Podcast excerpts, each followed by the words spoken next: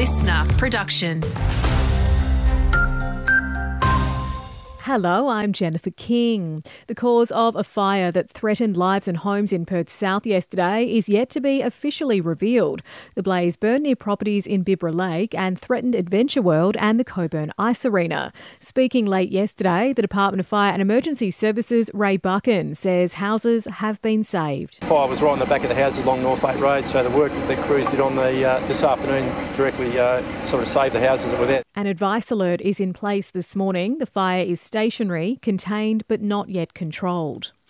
Overseas, another UN Security Council resolution calling for an immediate ceasefire in Gaza has been vetoed by the US.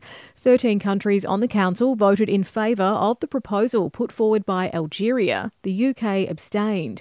The US has argued it could extend the humanitarian crisis in Gaza and the fighting between Hamas and Israel.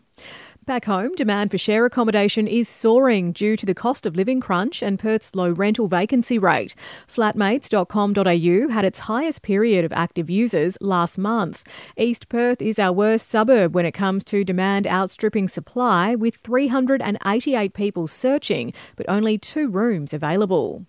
And more than 18,000 Aussies have signed up to BetStop since the program started six months ago. The National Self Exclusion Register allows people to ban themselves from online and phone gambling from three months to a lifetime. In sport, there may be no place for Steve Smith in the Aussie 11 for the first of three T20s against New Zealand this afternoon. Captain Mitch Marsh confirming David Warner and Travis Head will open the batting in Wellington. And the Matildas are gearing up for Saturday's Olympic qualifier against Uzbekistan in Doha. Midfielder Tameka Yallop says they've been working hard for a fifth Olympic campaign. It's crazy to think, you know, there were so many years that we missed out on the Olympics, and now we're one of the more competitive teams within Asia.